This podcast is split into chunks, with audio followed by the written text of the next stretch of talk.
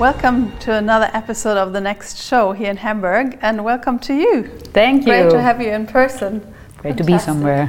Great to be somewhere. I love that. It's apparently the third season of our show already. Yes. Unbelievable. When our team decided to go virtual in 2020, we expected this to be a temporary state, a placeholder for our next conference, which couldn't have happen back then for obvious reasons. Almost two years later, the show is now a permanent part of our offering to you, the next community, which is growing constantly, and we are really grateful for that. And this phenomenon that digital offerings are an integral part of the portfolio is something we see even with brands whose products were previously primarily analog. Whether it's sports brands like Nike buying NFT startups or supermarkets entering the animal crossing space, user behavior has shifted massively. Digital experiences are at the center of their expectations. We could see that coming way before the pandemic, but this development has been given a real boost by the situation we experienced in the past two years. In today's episode, we will take a look at what has changed in all our behavior and what that means for 2020 and beyond. To do so, we have invited Chris Böhnke as our guest today. He's a managing and group director in Germany at Fjord a global design and innovation consultancy and part of the Accenture family, as is the next conference as well. Chris will explain relevant phenomena in conversation with you, Monique. Yes, and, and it's such an interesting time as well. I mean, the Fjord report that came out, the fabric of life, I do think something has really changed in the fabric of life. The last two years we were forced to sit at home, we were forced to not only share information and, and you know do our meetings online, but also share our lives online and process our emotions. So um, we have changed. All of us have changed a bit, and that's what I'm going to talk about to Chris. Yeah, it's very interesting. Even we connected on a different level because Usually we were just in touch once a year, very yeah. closely for the next conference, obviously. Now we've been in touch all year long. I know your living room. I know everything. exactly. I know your dog. it's a really big dog. Definitely. So great to have uh, you and Chris here. So um, I'm delighted and hand over to you for the conversation. Thank you very much.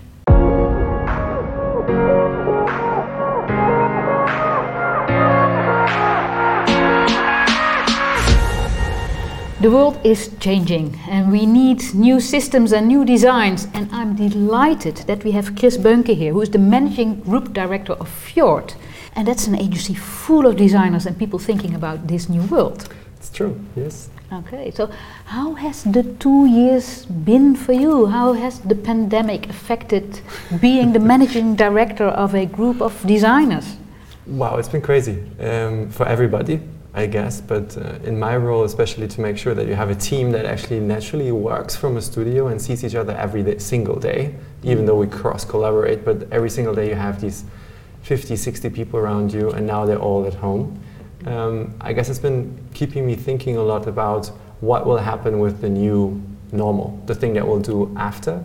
And I guess that's also how my last two years been, have been to figure mm. out how do you empower talent that is not extroverts when they cannot be in the same room and let people feel what they will have to do and want to do? And how do you make sure that you still get the good quality in design out there if you're not able to physically see each other and touch and do things manually? Because you also discover how different people really are, right? Because there's lots of people who flourish at the moment, mm-hmm. who are delighted to be working from home and not to have to deal with all the others all the time. Yes. I mean, is there sort of a division in your teams where you say, like, oh, now I understand, you're an introvert, you're an extrovert, you are. That's a good yeah. point. Um, I would say, no, there's not a division, it's just that people have different moments in the day and in their work related to silent work, collaboration meeting time and just casual networking. And I would say that every place, not just our studios, but also our clients' places, have been designed in a kind of uniform way. You have to abide the rules of that place, and they're not necessarily made for everybody's cadence between these four types and percentages of how much they do. So I do believe that there's a bigger part of our team who's now extremely happy to have more silence because it was a loud place, music, always banging. Um, at the same time, there's a group of people that really miss that and that, Yeah. that also feedback that it's impossible to mimic that in a fully remote environment. And so i guess it's not a division as much as a challenge to me and the team to make sure that the places that we have are modular enough to now cater for these uncovered needs and wants in type of work. And i think that's fine. It's just an Yeah. evolution. Okay, but we'll end up with different offices eventually, different workspaces. Yeah. They're not offices anymore. They're half our lives after all. Um, let's talk about the reason we invited you over here. That's the Fjord Trend Report. Now, the Trend Report comes out every year. It's not like a trend report about, oh, people are now super interested in this and they're buying that, and the new hobbies of the year are this, and the favorite color is taupe, whatever. It's a trend report about uh, not even about technology, it's a trend report about how we relate to each other and actually how the pandemic has changed that. yeah Is that a good, you know, what, what, what, what did you set out with the report? Yes, with the report, I think, as you said, we try to make sure that we do something tangible for next year versus the five, the 10, the 15 year big old trends.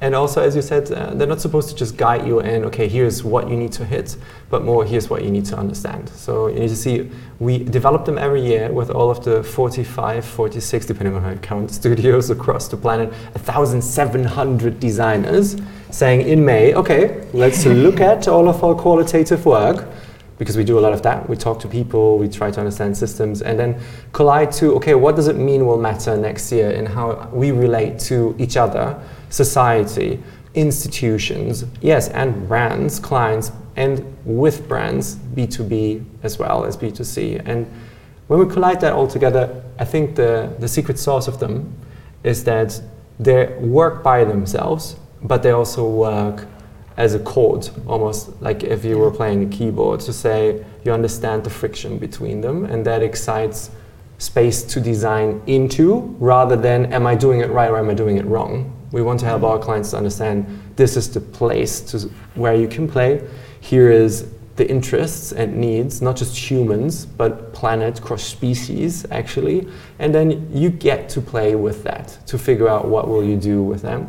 And that's also the reason why there's uh, usually seven plus minus two, because you can't have more that you Yeah. look at in a yeah. year.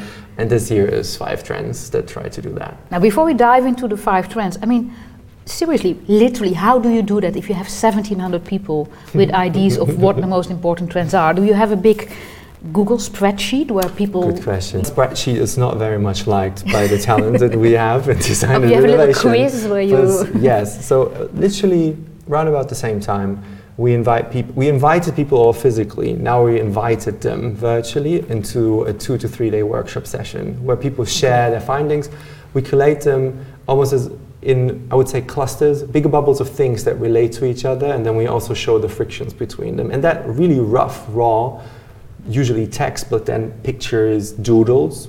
We sent over to one of our founders who has the great challenge to combine it all. Mark Curtis has to combine all of that stuff mm-hmm. into something that is tangible and then sends out a team that asks every team in the studios here's roughly what we think is going to be signals.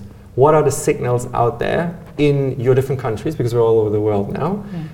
what, the, what is really happening, and then th- is what is being brought together and then synthesized into this, this very rich kind of thing that you can use in every country and break down to every place and every cultural context, but is also universal in a sense for the globe with different nuances. And, and that's also why it takes like nine months to prepare it. Yeah. Instead of at the end of the year, let's do a brainstorm and write down. These are the okay, trends, now yes. the new fabric of life. What are the five most important things we should know?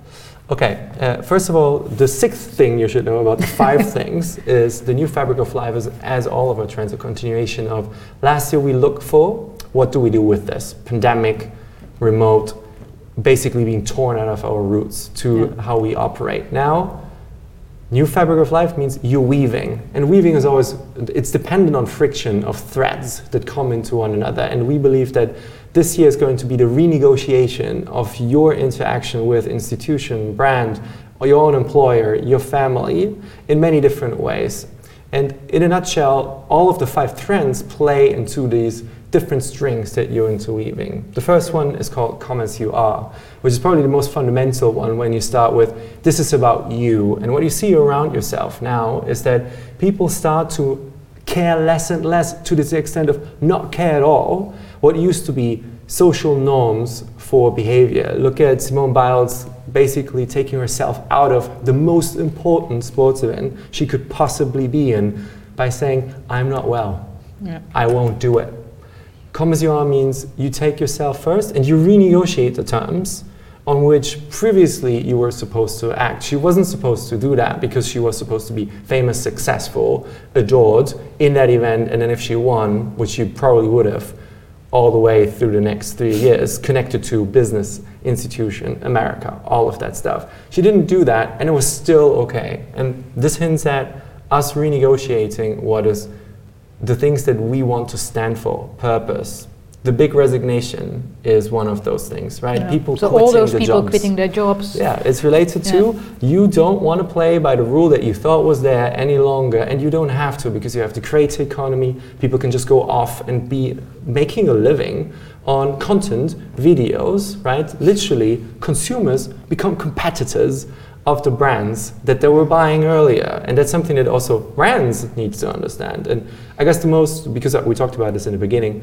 the most crucial part about this is that uh, this relationship with the employer is not just about do you have enough purpose for me, but it's also do you act with me what I want, where I want to work. I have a couple of clients in our region here, so the German speaking area, that still need to understand that there is a negotiation going on between yeah. employee and employer around I want to work from home or I will not accept that you say I should do that less because you want me here and you want me to be uh, yeah. available. So it's not it's not only that they want something they don't they also do not accept the existing rules anymore. Exactly. I mean it's it's not yes. just negotiating in your pay package whatever. No, it's I don't agree with your rules. Exactly, and think yeah. about it coming from a German, not accepting the rules. Crazy.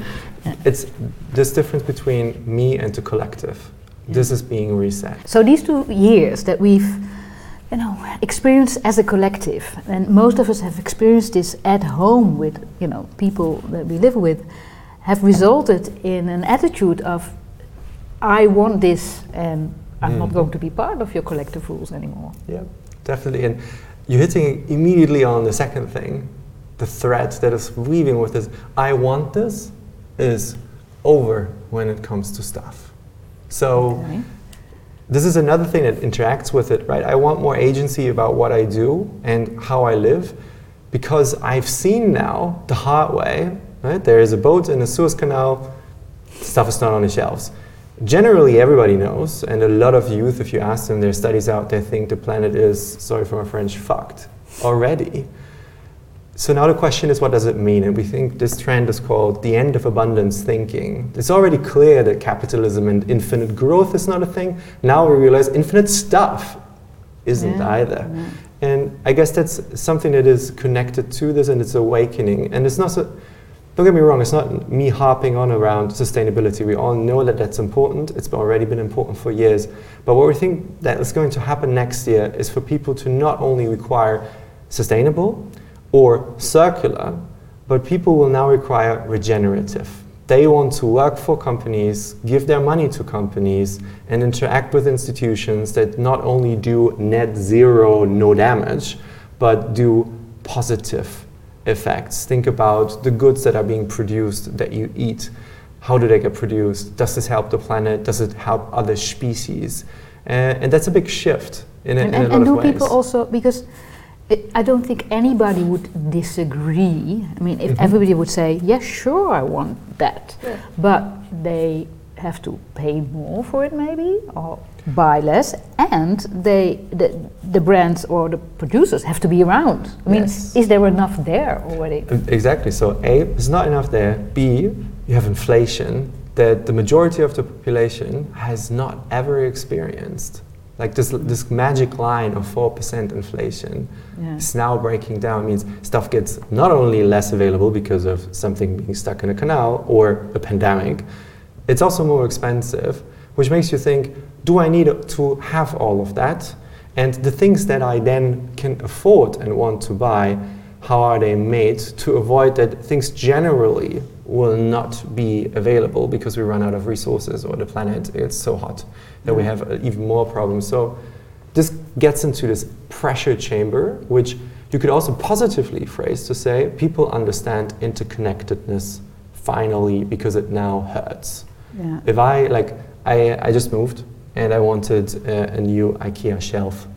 For three months, I cannot get this IKEA shelf, and, and this sounds silly, right?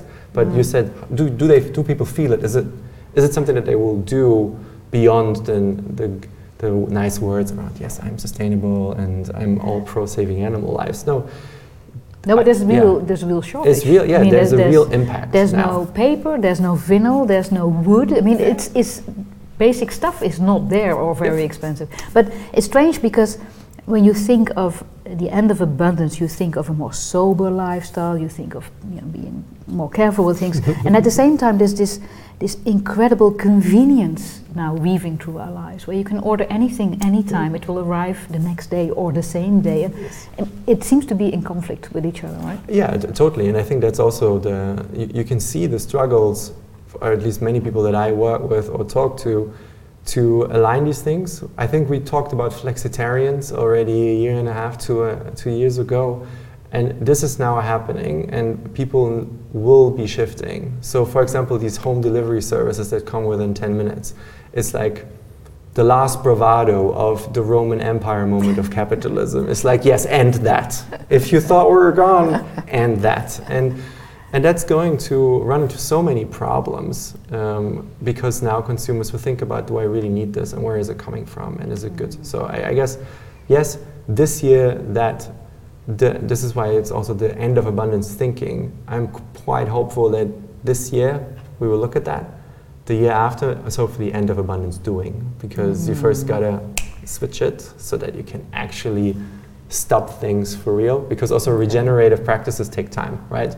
Yeah. Switching over farming to regenerate land is not something that you can just go to the good people that actually have these farms right now and say, you know, chop chop, go change everything and please on your own budget. Yeah, Uh, it's not yeah. going to happen. It- It's this whole supply chains, the whole system, the whole.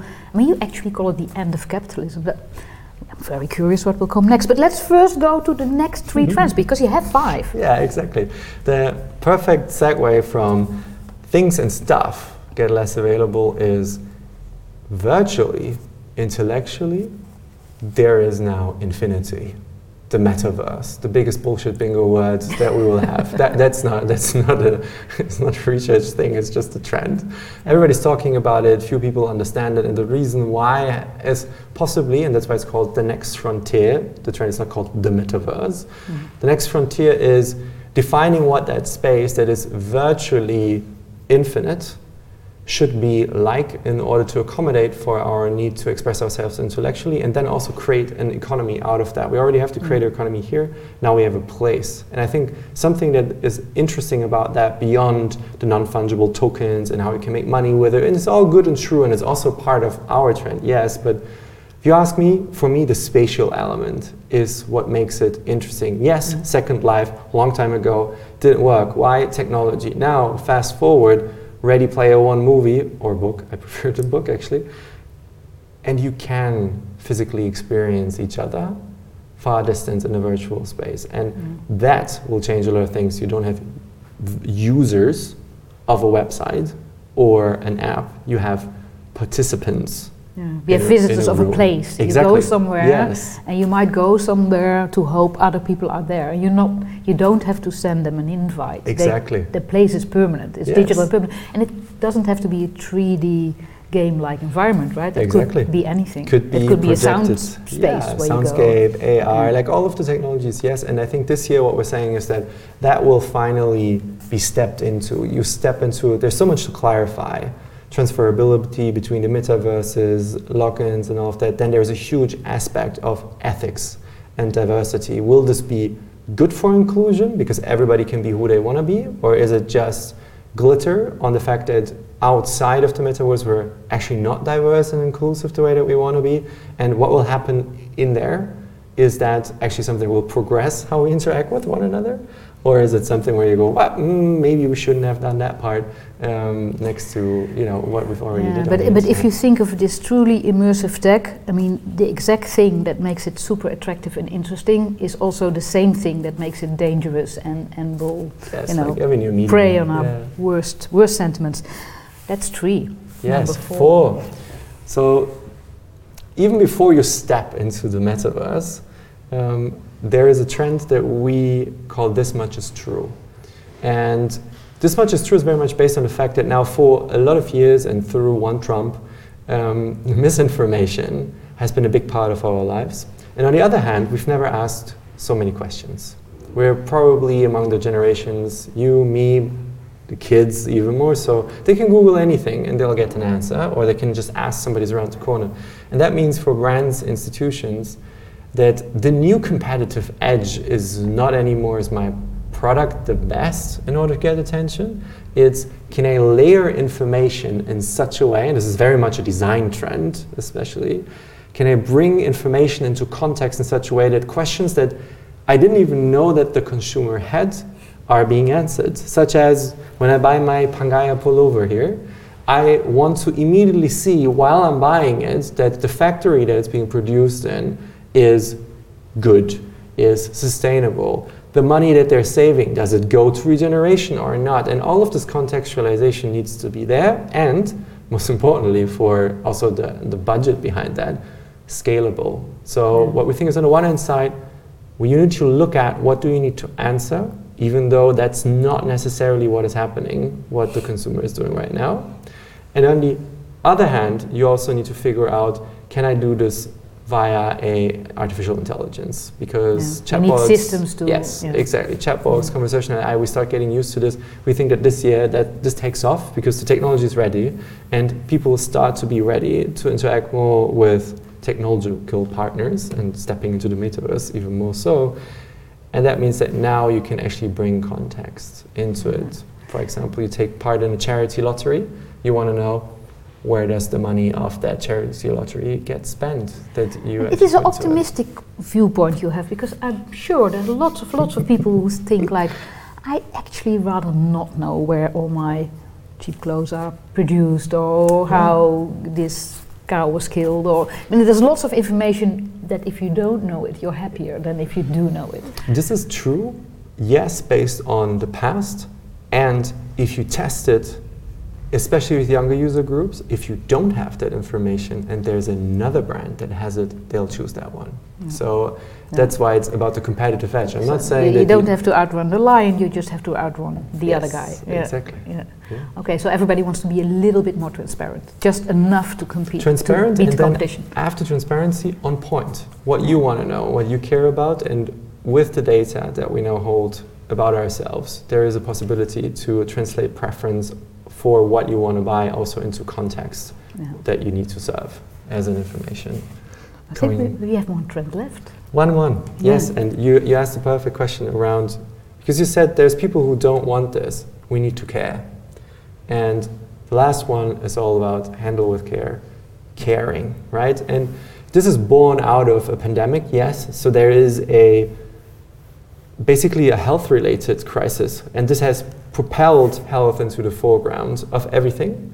Mm. And now everybody's picking up on it in different ways, and arguably so every business has to. It starts with every business has to have a chief health officer because we have so many looming mental health, Yeah. body posture economic problems looming that are not even seen that if you don't have one your employees will say well mm, so what's your program how are you going to help me what are the benefits working here for my health and for the health of my family my kids so but, that- what's but- but that also gives a, a big advantage to big companies, but because small companies cannot hire somebody to be the health officer. That's right? true, but small companies have the ability to reach more direct. And Okay. caring is not only about can I offer a lot, it's very often also can I be there and intervene because how does mental health problems actually propel? Yeah. It's a disconnect, right, between what you do and the pressures upon you.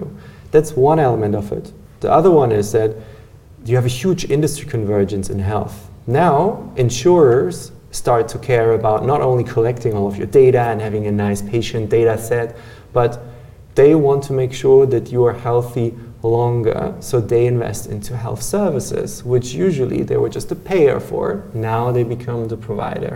Yeah. And this translates then all the way down to is what I do as a brand, even if I have no relationship to helping you being healthy, making sure that I don't make you sick, Okay. addicted, Okay. um, disconnected from your family. And now look at all of this, and this is a nice friction again with the creator economy around more noise. And then how do you cater that? How do you people not make addicted to Instagram, TikTok, all of that? How do you ensure that the food, the brands that you're serving are not addicting people anymore and make them worse? And that, that's the flip That goes very much against the grain of what these brands exist for, right? I mean, the driving forces is to make you stay in the app or to have you watch more exactly. or to eat crisps every day or whatever. I mean, all of these things are true, and it needs a business model shift, right? Yeah. It's the I agree with you. They need you to be there, but so does your family. They also need you to be there, and for yeah. a mm. good reason. Is the reason to be served ads? Probably not to an extent where you don't have a real life or where you're not able to psychologically disconnect, probably not. And hence, the question is can companies that are not able to go into health still understand their impact on your health so that they have an answer all the way to? You see that in America a lot because, uh, at least in Germany, people are not as polite, unfortunately. But in America, when you call a bank, uh, their call center in the end will say, please take care of yourself and be careful out there, which they didn't do. But they also ask way. how are you, and they don't expect you to answer that. So the, you know that that is that is correct. I, I acknowledge that, but. Now, I have, an, I have a technology question there yes, as well, please. because if you put some of the responsibility for mental health uh, issues with employers, yeah. and you have the tech, the, the tech exists to track somebody's social interactions digitally. I mean, Facebook can predict who is getting depressed. You know, the tech is there to actually track your employees and find out there's risk factors going on.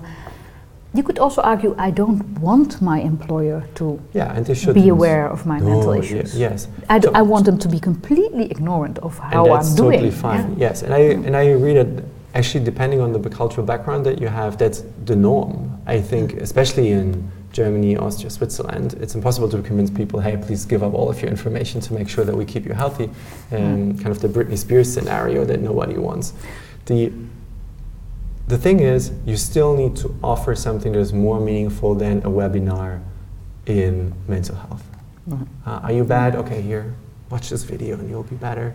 That's not going to help you as an employer. You will need to find ways that do not only fix, and here comes the again, the friction with the regeneration, not only fix the problem, but is the way that your company is organized helping your people to stay healthy? Is the work amount, time, pressure, cadence set up in such a way that people will remain healthy over time? These are more important questions than can I track you to make sure that you don't do something stupid? Yeah, yeah, yeah.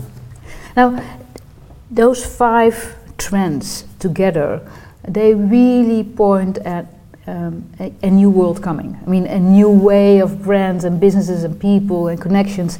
Um, and uh, you know, you run a company full of designers, so they will want to design these new systems, yes. right? Um, and it's mentioned somewhere in the report. It says, you know, the innovation that we need now is is not having something new all the time. It actually takes a much longer line of thought. It takes, yes. you know, looking into the far future and mm-hmm. then design the systems. So how, how do you make that change happening in your company? Because yeah. uh, so I think there's two angles to this. Angle one is that I think we need to design even closer with the people who would not use what's coming out, but the people that can help build what others will be using. So I think a big part is going to be shifting away from prescriptive innovation. We work with a brand, and the brand with us decides here's a new product, and then we'll need a lot of time and then we'll throw it into the market. That's the past. I think the, what we need to do is similar to what people had to do during the pandemic, give platforms for behavior. Take, for example, being able to create your own clothing line and then sell it online on an e-commerce store that then contributes to you says something about the innovation of how e-commerce should work for individuals and not the H&Ms, the Zaras and everybody of the space. So setting these things up will need to be done with doers who are not yet doing, and that's exciting, right? Yeah. And the and it vibes a lot with where the new generations think employment is going to go to. It's not going to be a fixed career. It's more gig. It's more what I want to do, more purpose driven. And I think that's one. The other side of it is, and this is something that we're learning, but we need a lot of time to still learn it properly. We need different talents. So shout out to everybody who wants to come. Is to design for and with other species. A lot of the bigger problems that we have as humanity is killing fungi, bacteria, and misusing animals and abusing animals.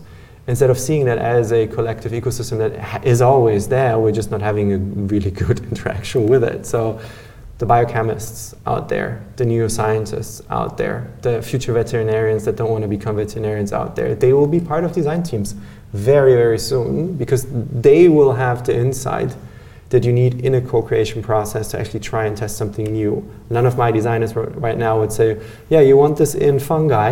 No problem. let me let me get them sorted." Yeah. And yeah, I think that's another thing that we have to do. I, I love the optimism because you could also say, you know, there's a war looming, the planet is going down, there's a pandemic that will never stop, and, and we're all alone and, and getting miserable. But, you know, trust the designers. Thank you so much for this conversation. Thank you for having me.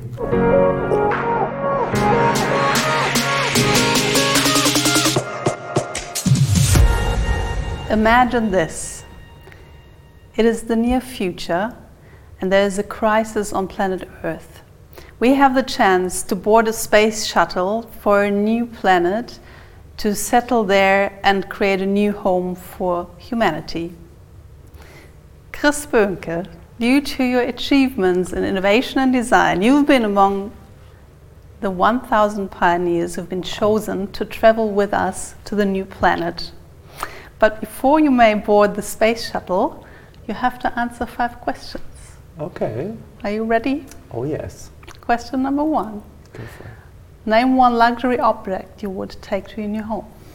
The spaceship is small, but I would like to take my drum kit if it were possible, just to bring some music along uh, and to annoy people, just a tiny bit. Yeah. What book should everyone read before boarding the, the, space shuttle? It's a good question. I think that since we're departing from what we've done and go to what we want to do in the future, there's this book called Humankind that talks about how people are actually good from when they're born and genetically, and it's written by Rutger Bregman, a Dutch guy. So I think that should be read by everybody so that we get along better than we have for a long time now. Super interesting. Yeah, I read that book too. Really liked it. Cool. So, what person should we take to the new planet? Um, and your mm. family, you may also take. Okay, they're included. They're included. All right, that's important. Um, Pharrell Williams, Yay. I think. Yes, because we need creativity, we need inclusivity, we need people who push people out of their comfort zones, and I really think that that's the guy that we should take for it. So we have drums and Pharrell Williams. Exactly, that's it's the perfect combination. Yes, it's almost a dance party. Yes. So, what law do you think we should implement on the new planet? Uh, it's a good one. It's related to the book recommendation. I think we should ban people from having real estate property, so not owning places and spaces any longer, because I think that's gotten us into the a lot of the mess that we have right now. It's not against capitalism. It's just that people should be able to roam free and live where they want to be, and I think that would be setting us up for success. I need to that. I like that thought. And finally, what tradition would you take from planet Earth to your new home? Hmm. It's a good one. Um, a lot of obvious ones. I think April's Fool's pranks would be fantastic. Not the ones where you just lie, because we have plenty of that with the media going on, like false information, but the ones where you do stuff to people that is endearing and kind to show that you care and try to mess up the day a little bit. So maybe not just one day, but a little bit more often that would be preferable for Fantastic the new planet. idea. so I have to watch out so you don't fool me at any time soon. so, Chris, thank you for these interesting answers. Thank you. Um, you may now board the space shuttle Looking to forward. fly to your new home. All right. Thank you so much. thank you. Thank you so much, Chris, for joining the fun and our ride to the next planet. And also thank you for watching the show today. I would like to invite you to go to nextconf.eu to subscribe to our newsletter or to get some more information on the next conference, which will be happening in Hamburg in September. Finally, I'd like to thank our partners, Faktor 3, Accenture Interactive, and T3N for their support. Hope to see you next time. Bye bye.